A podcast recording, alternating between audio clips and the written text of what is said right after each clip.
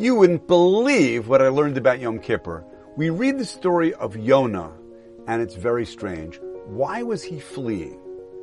And when the storm hit the ship, why did he tell the sailors to throw him in?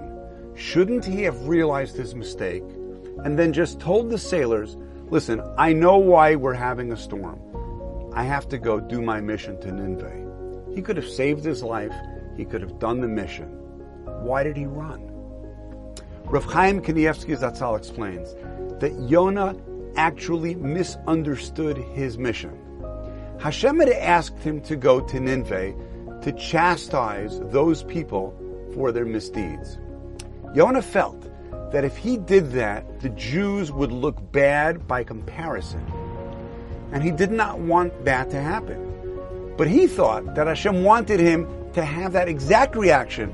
And that was his test to see would he, Yonah, stand up for the Jewish people and refuse to go. This is why he ran away. And this is why he offered to be thrown overboard rather than go on the mission. He felt that Hashem was actually expecting that from him to stand up for the Jewish people and avoid the mission to Nineveh.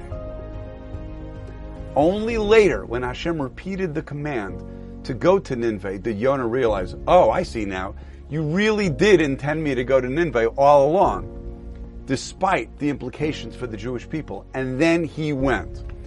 Well, we also have a mission in our lives. And Hashem is not telling us specifically what it is. Instead, it's up to us to reflect upon our strengths and weaknesses, and our abilities and our disabilities, our opportunities and our challenges, and to try to piece together what is our mission. One thing's for sure, I know my job is to follow Hashem's word and to sanctify His name. What is the best way for me to do that?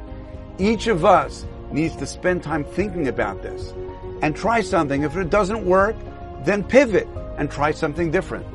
The main thing is to keep our eye on the ball that we are meant to serve Hashem and to sanctify His name. Wishing everybody a Gemar Chasima Tova.